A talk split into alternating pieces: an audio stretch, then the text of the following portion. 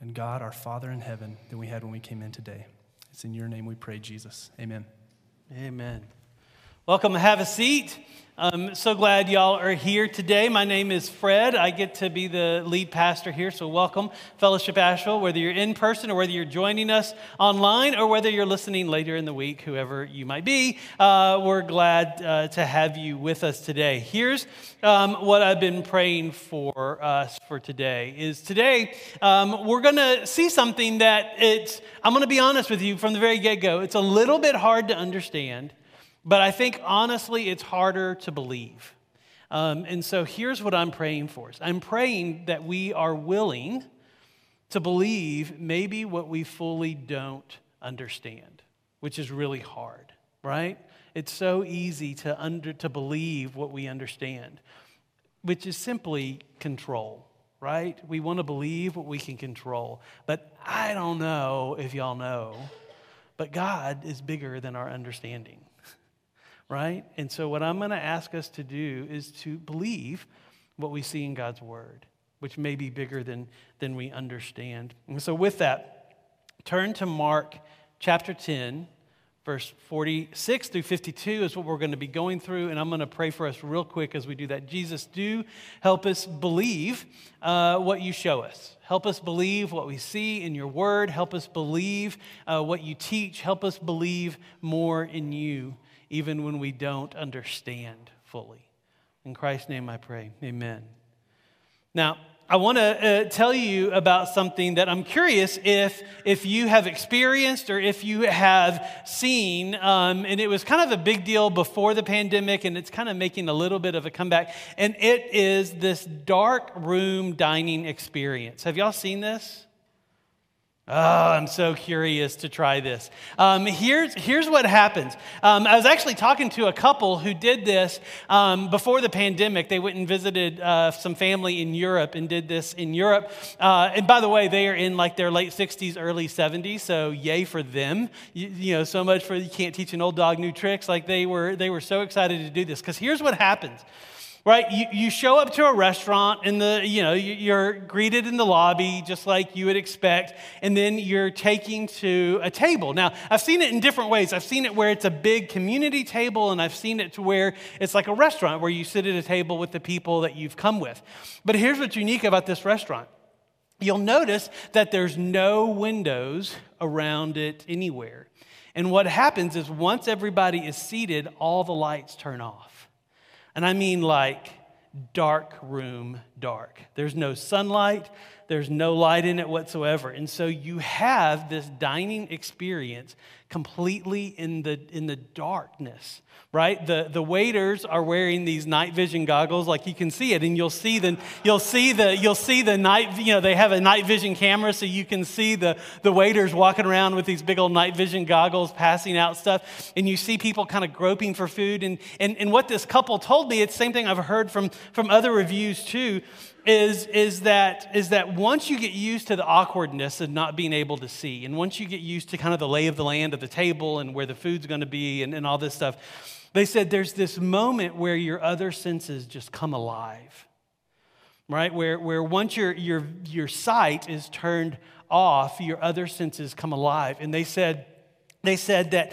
that the smells that they smelled are stronger than they've smelled at any other restaurants, right? Like, like the food tastes more flavorful than other restaurants. Even though the meals were pretty simple, the flavor was incredible right? They said even the texture of things like, like the, the, the condensation on the glass the, the silverware everything had so much more in, in impression. They said the sounds were clear as they as they bounced around the room and all this because their sight was turned off for just a bit. And y'all here's what i hope we understand better and find a way in our hearts and our souls to, to apply this and it's this it's that we who can see are more blind than we think, right? And those who are blind can see better than we think. And here's, here's what we're going to do. Now, like I mentioned last week, We're in this middle section of the Gospel of Mark. We're working our way through the Gospel of Mark. We, we, we've got a couple more weeks and then we hit Advent. But, but this middle section uh, is the what if section. Remember, the first section of Mark is the, the, the wow section where we see Jesus. Uh, the, the question there is, who is this Jesus, right? And, and so we see him with miracles of, of, of power and, and, and like large crowds gathering because he is the Messiah. That's who Jesus is. And then in this second section, we see the question shift from who is Jesus to what if Jesus really is the Messiah, right? And so I said if the first section was wow, the second section is hmm, right? Because he keeps talking to his disciples about, guys, this is what the kingdom of God is. You live in the kingdom of the world, the kingdom of men, but the kingdom of God is the real kingdom. And this is how this works. This is how this plays out, right? Now, what's interesting is, is the way Mark is, is, is written. Is in, you'll see this in all the gospel accounts where, you know, one, one gospel writer said, listen, if, if, well, he didn't use the word listen, that's the Fred Baker translation. And I'll just keep going with it. He said, listen, y'all, if we wrote down everything that Jesus did, there's not enough books to contain it right? And so, so you, you get this admission from the gospel writers that they're picking and choosing the, the accounts of Jesus to kind of go with the theme of what, they're, what the Holy Spirit has inspired them to write. And, and, and so it's, it's all inspired by God and, and led by God, but, but they don't tell everything that Jesus did. It would take books and books and books to do that. And what Mark did in this section, y'all, it's so cool. Because this section, this what if section, starts with Jesus healing a blind man.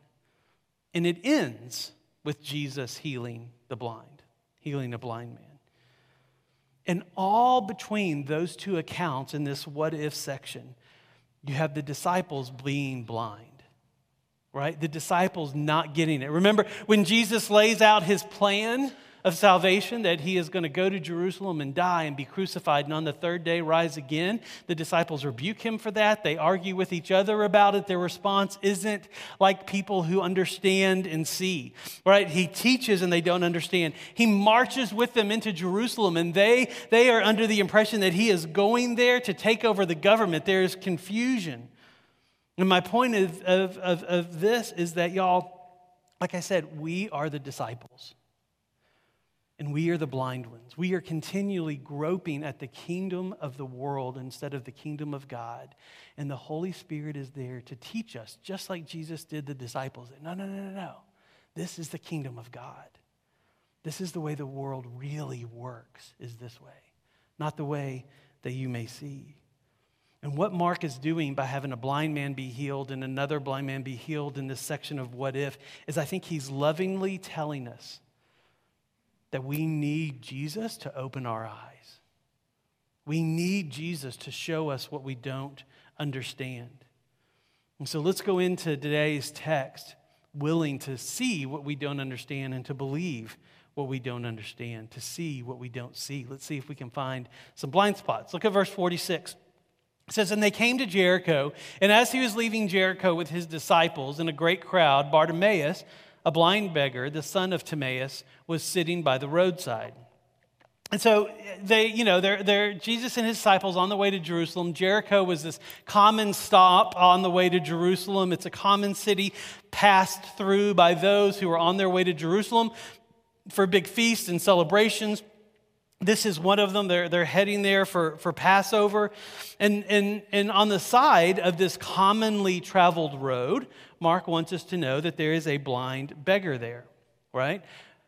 What's interesting is he's not just blind, he's a beggar, right? Which means, right, he had no one to help him live his daily life. He was, he was dependent upon the generosity, the guidance, and protection of those who pass by, of anybody who passed by. Now, for him, this was a prime location, right? Because he is with the people heading to church. Right? They're on their way to Jerusalem to celebrate.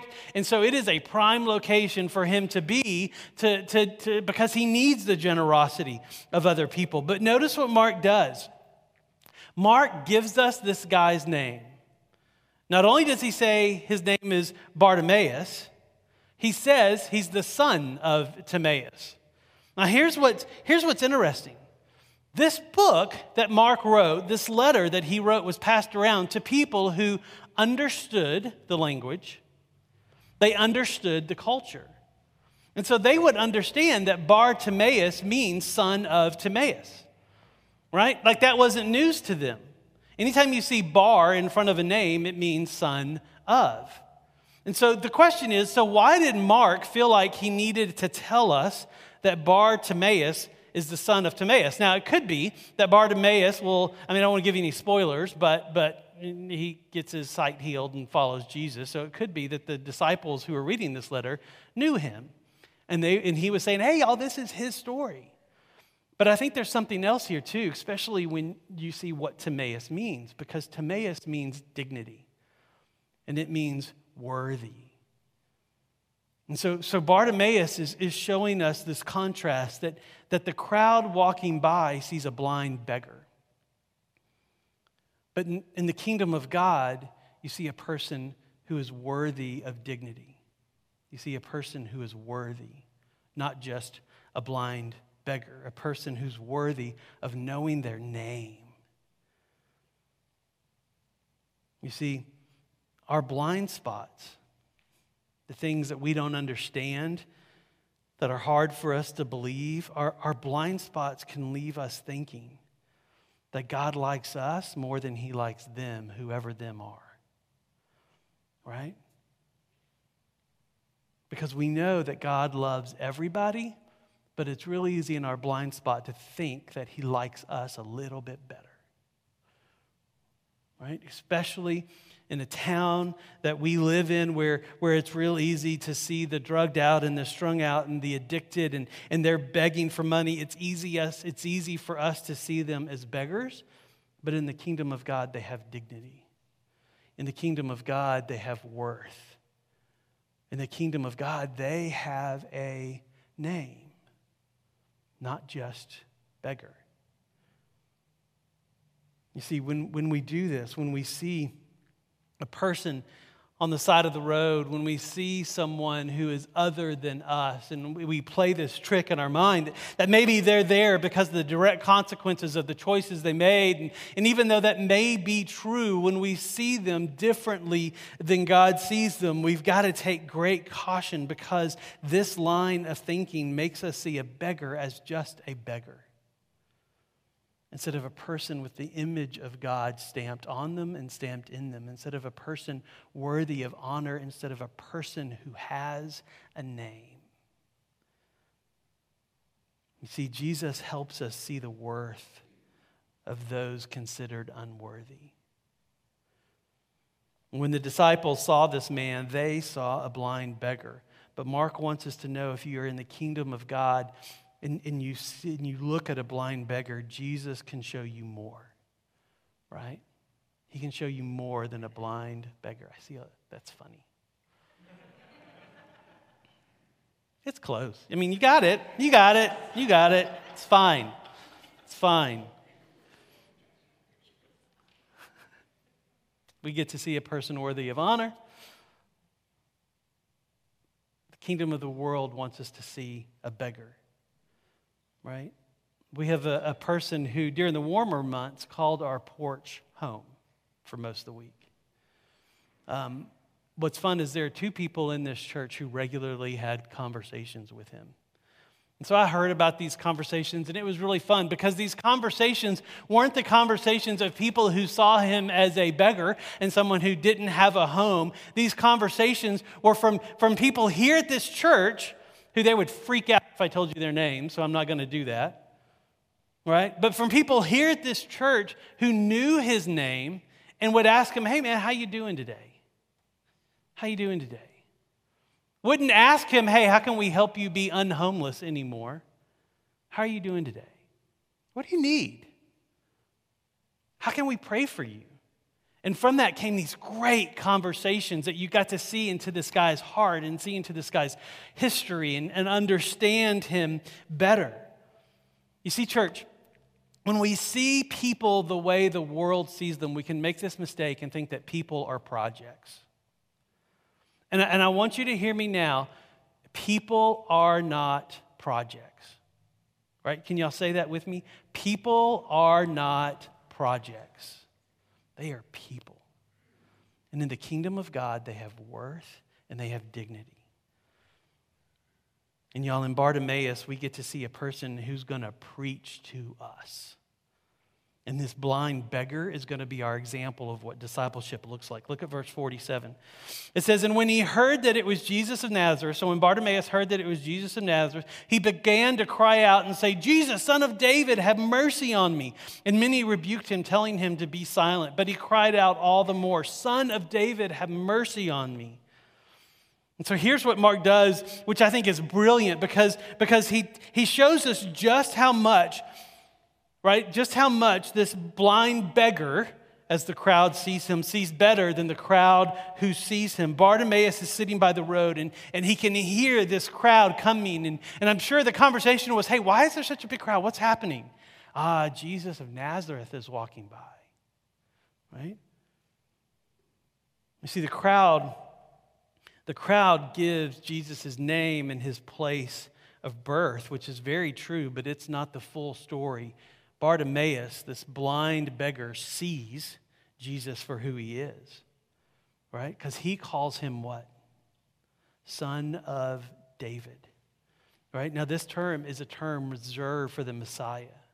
This term is reserved for the Savior that is coming, that is coming to save Israel. It's reserved for who Jesus is. That the crowd sees Jesus as being from Nazareth, but Bartimaeus sees him as the Messiah, sees him as the Savior, sees him as the one the nation and the world has been waiting for. And so, y'all, this is what's important. Our blind spots, the, the things that we that we don't understand and we don't believe, those things not only keep us from seeing from seeing other people, not like us fully, those blind spots keep us from seeing Jesus more fully.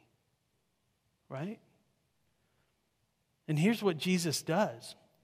The grammar on this one's probably bad too, so all you Grammarly people, please figure out a better way to say it. But Jesus helps us see Jesus more fully. Right? That's what he does. He helps us see himself more fully. It's where our salvation and sanctification are anchored. Every week, I invite those who don't have a life in Jesus to give their life to Jesus in that salvation, saying yes to Jesus in, his, in, in, his, in the power of his death and resurrection to remove the power and penalty from your, of sin from your life. That, that is salvation. And every week, I invite you to say yes to him if you haven't. And then, and then every, that's, that's salvation. Every week, I also ask those of us who have to say yes to Jesus too. Not for salvation, but for sanctification, to understand Him more fully and to let what we know to be true about Him seep into areas of our lives where it hasn't, to let the reality of His kingdom shape the way we see the kingdoms around us. And I do this every week knowing that, praise the Lord, it's not based on my words and not based on my understanding but it's based on the power of the Holy Spirit doing what only He can do in this room and weaving in and out of the souls of this room, drawing you and inviting you to come to Him. And then, this is the power of the kingdom of God. It's your choice what to do with it. Right? It's your choice to believe or your choice to walk away. And that's powerful. You get to decide what to do with it. You get to decide if you want to believe or if you don't if you want to submit or if you don't, if you want to yield your life to Him or if you don't. Look at verse 49. And Jesus stopped and said, Call him. And they called the blind man, saying to him, Take heart, get up, he is calling you. And throwing off his cloak, he sprang up and came to Jesus. Y'all, do you remember the rich man from a couple of weeks ago, right, who came up to Jesus and, and, and basically said, You know, what must I do to be saved? And Jesus said, Oh, sell everything you have, give it to the poor, and come follow me. And you remember what he did? He said, uh, I don't think so. And he went back home. Remember how he wanted to hold on to his wealth? Well, here's what this blind beggar shows us.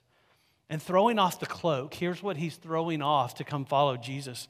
A cloak wasn't only his source of warmth and comfort and protection, it was also the source of his provision. Because what a blind beggar would do is, is, is they would come and sit on the side of this road and they would take their cloak and drape it over their lap and drape it over in front of them. And so that people threw money to them, that's where it would land. And so when he's throwing off this cloak to follow Jesus, he's not just throwing off the source of his protection and warmth, he is throwing off the source of his provision. He is doing what the rich man couldn't. And the change is hitting the road as he's standing up to be taken to Jesus to follow him. And in Bartimaeus, we see a better response than the rich man. In Bartimaeus, we see that he knows how to let go instead of hold on when the rich guy didn't. But what Mark is going to do is he's going to also show us how to respond to Jesus even better than the 12 disciples and the crowd that are with him. Because look at verse 51. And Jesus said to him, What do you want me to do for you? Right now, here's, here's what's interesting. This is the exact same question that Jesus just asked James and John in the previous section. Remember that section where Jesus said, Hey, I'm going to die and rise again, goes through the plan, and they say, mm, uh, Here's what we want you to do give us whatever we ask for. Right? And Jesus said, What do you want me to do for you? It's the exact same question. And Mark is showing us that what we're about to see is Bartimaeus is going to show us how to respond better to Jesus than even the disciples see at this point. Excuse me. Look at the rest of verse 51. And the blind man said to him, Rabbi, let me recover my sight. So he asked to be healed. But what's interesting is, is rabbi is the term that's used in my Bible. Do your Bibles, do your translations have any word other than rabbi? I'm curious. What is it?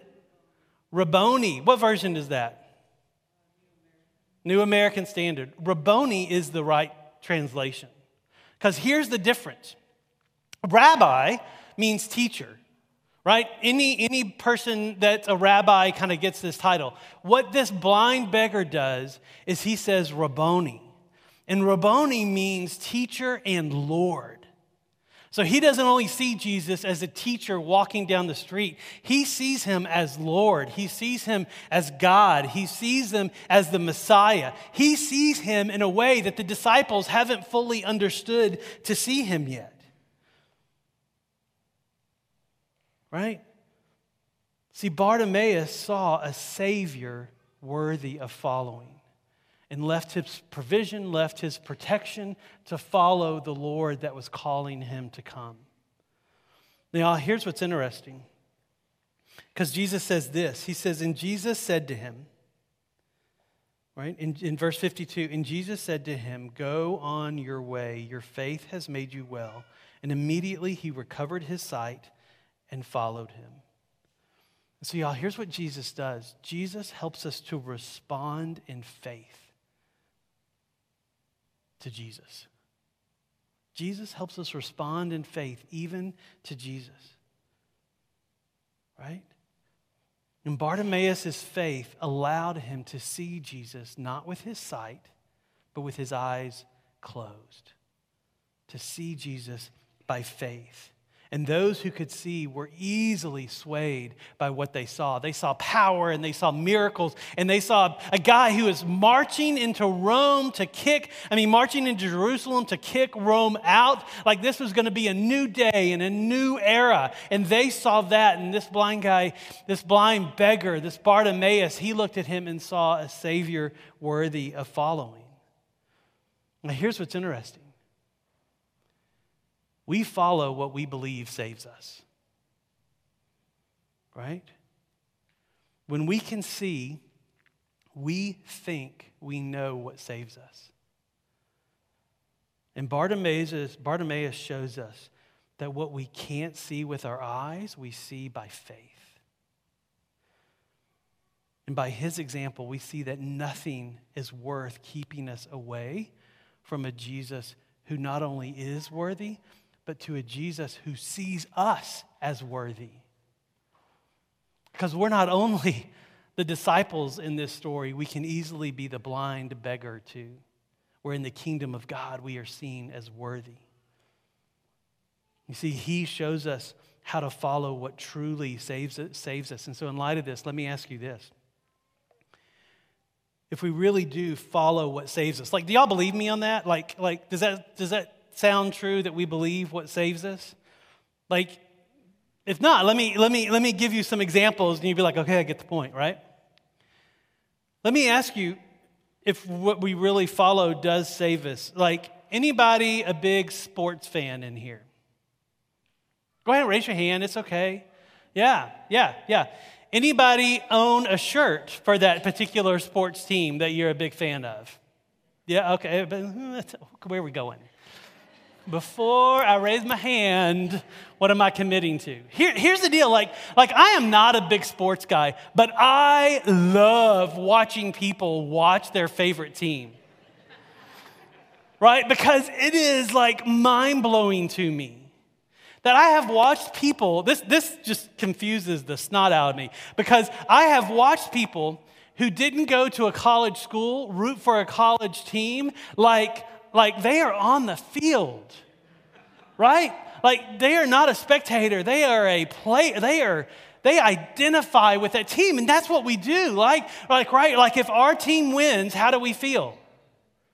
Great right? If our team loses how do we feel? Ah, oh, what an awful day, right? Like we follow what we believe saves us because rooting for them seems like it saves us, even if only for a little bit. Because when they win, we feel like winning, we feel like winners. And what they save us from is they save us from feeling like losers, right? Because we've got all kinds of areas in our life where we feel like losers, don't we? But if our team wins, they save us. Right? We, we follow influencers, right? On all, the, on all the things. We go this, we go this, we follow influencers. Why? Right? Right? Because they show us what's worthy. They show us what's worth our time and energy and, and money. Right? And in following them, we see what's worth our time and what's, our, what's worth our money, and they save us from dedicating our time and money to things that are unpopular, unworthy. Right? We follow money experts and home management gurus. Why? Because they save us from chaos and they save us from stress. And y'all, all that's okay. It's okay, but it's not ultimately worthy of following. Right? Because, y'all, here's what Mark is showing us through Bartimaeus that when we see Jesus more fully, we follow Jesus more fully. When we see Jesus for more of who he is, and we realize, no, he saves me from this, he saves me from this, he saves me from this, like we follow him into those areas. We follow the one who sees us as worthy because he is worthy. We follow the one who leads us into life, like real life. And we follow the one who's really worthy of following. And so, church, let me ask you this Are you willing to have Jesus show you your blind spots today? You see, those are the places that you don't see. The, the same places that you don't see are the same places that you need Jesus more fully. And so, are you willing to let Jesus show you more of who he is? So you might be asking, that's great, Fred. How in the world do I do this? Remember last week I talked about thinkers and feelers. I'm a feeler, so just give me some space, light a candle, put on some music, I'm good. Right? Not all of you are like that. By the way, I've read a book that I want you to read because you love reading books, right? Thinkers, you love reading books. It's called Blessed Are the Misfits. And it's about how to be an introvert in church. It's good, y'all. It helped me understand. And I'm married to an introvert. I have two kids that are introverts. And he helped me understand what this is like, right? And it's different for y'all. And so for y'all, y'all are wondering, okay, what do I do with this? I don't know. Because I'm a feeler, you're a thinker. You tell me what you do with this, right? But here's what I do know for all of us there's truth in what Bartimaeus did. that he was willing to let go and throw his cloak to the side to follow Jesus where he was leading. And he was willing to see Jesus as the Savior, not his cloak, not his, not his, not his, his source of protection, his source of provision. In Bartimaeus, we see when Jesus called, he got up and he went. And he said yes to him. He released money, reputation, security, whatever it is, he was willing to let it go and let them fall to the ground to follow him. And so we as a church, when we declare him our teacher and our Lord, I think we get to do that too. And so, what we're going to do, we're going to take communion. And um, uh, Matt, if you'll come on up and play a little ditty for us. And elders, if you'll come up and, and take your spot. What? yeah, you can do that. Good, good, good, good. Um, um, uh, here's, here's what uh, I want us to do. I want you to take a minute. And I want you to think through and pray through like, what are areas that you're struggling in? Like, what areas rubbed you wrongly? Like, rubbed you, what, what areas kind of rubbed you the wrong way, is what I'm trying to say, from this message today as seeing Jesus? Where do you find your, your, your thoughts arguing with who Jesus is? Like, maybe that's an area where, where it needs to be surrendered and and let go and an opportunity for you to see Jesus as more. And so, what we're going to do is take a minute. I'm going to give you time to pray and just ask Jesus to show you what you don't see. And come on down, and the elders are going to um, serve you a communion. And then I want you to go back to see it because we're going to sing a song that's going to be a prayer, and then we'll take communion together, right? So, come down, uh, grab the elements from them, let them bless you with that, and then go back to your seats and when everybody's had their, uh, has theirs in their hand who wants it, um, we will take it together after a song, okay? So let me pray for us, and we will do that. Jesus, um, I do pray that you help us to see you more fully. I pray um, that you would work in our hearts and in our minds to do what only you can do and to, to show us, to show us more of who you are so we can follow you more fully. In Christ's name I pray, amen.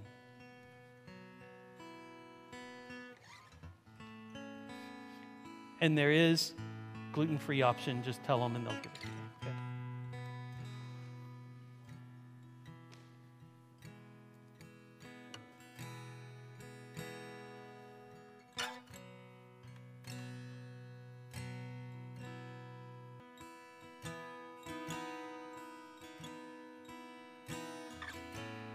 Let's take the elements together. As the elder said, his body broken for you.